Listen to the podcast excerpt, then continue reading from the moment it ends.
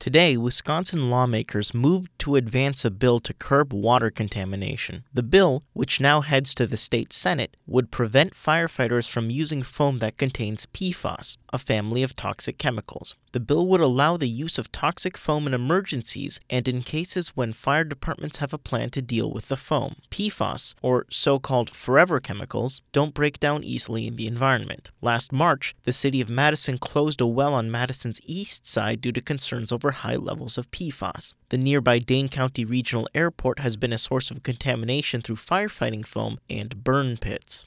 Jeffrey Lafferty, a spokesperson for Public Health Madison Dane County, says that PFAS levels in Madison remain safe, but he says caution is warranted. It depends on your exposure, and on very high levels of exposure, there have been impacts to the immune system, increase in cholesterol levels, and it lowers the chance of a person getting pregnant. Lafferty says that one of the primary ways people come into contact with PFAS is through eating fish contaminated with the chemicals. And last week, the state issued an advisory for eating fish from Starkweather Creek and Lake Monona. Regulating PFAS has been a legislative priority since last year, when officials found relatively high levels of PFAS contamination in the northeastern county of Marinette. Representative John Nygren, a Republican from the city of Marinette, introduced the water contamination bill in response to contamination in his home district. The bill specifically targeted PFAS in firefighting foam. There is little doubt their use in emergencies has saved both lives and property. When mixed with water, these foams have low surface tension and spreads easily, which makes them highly effective against flammable liquid fires.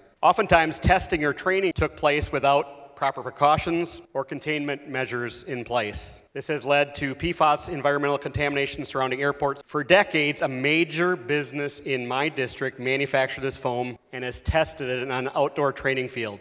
After the Madison Gas and Electric fire last year, Madison residents raised concerns that the PFAS in the firefighting foam may have contaminated the drinking water. Lafferty says that they saw no significant changes afterward, but the Madison Fire Department announced their foam was going PFAS free last month. Cynthia Schuster is the spokesperson for the department. In mid December, we took two days to have every rig in the city come on over to have their foam swapped out and properly disposed of, and their tanks properly cleaned so that none of the old stuff would carry over into the new mixture. And then that was disposed of by a company that we contracted with.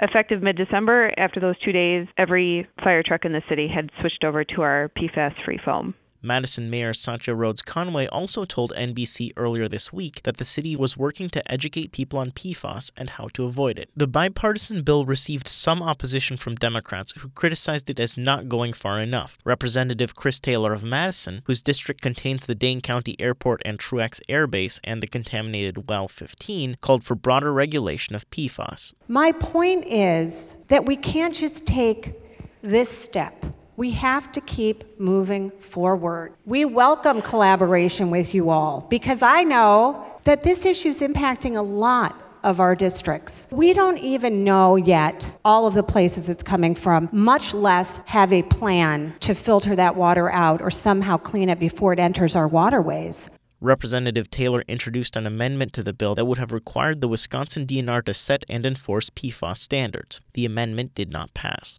The bill now heads to the Senate. Senate Majority Leader Scott Fitzgerald did not respond to a request for comment by time of broadcast. Reporting for WORT News, I'm Martin Roccazzoli.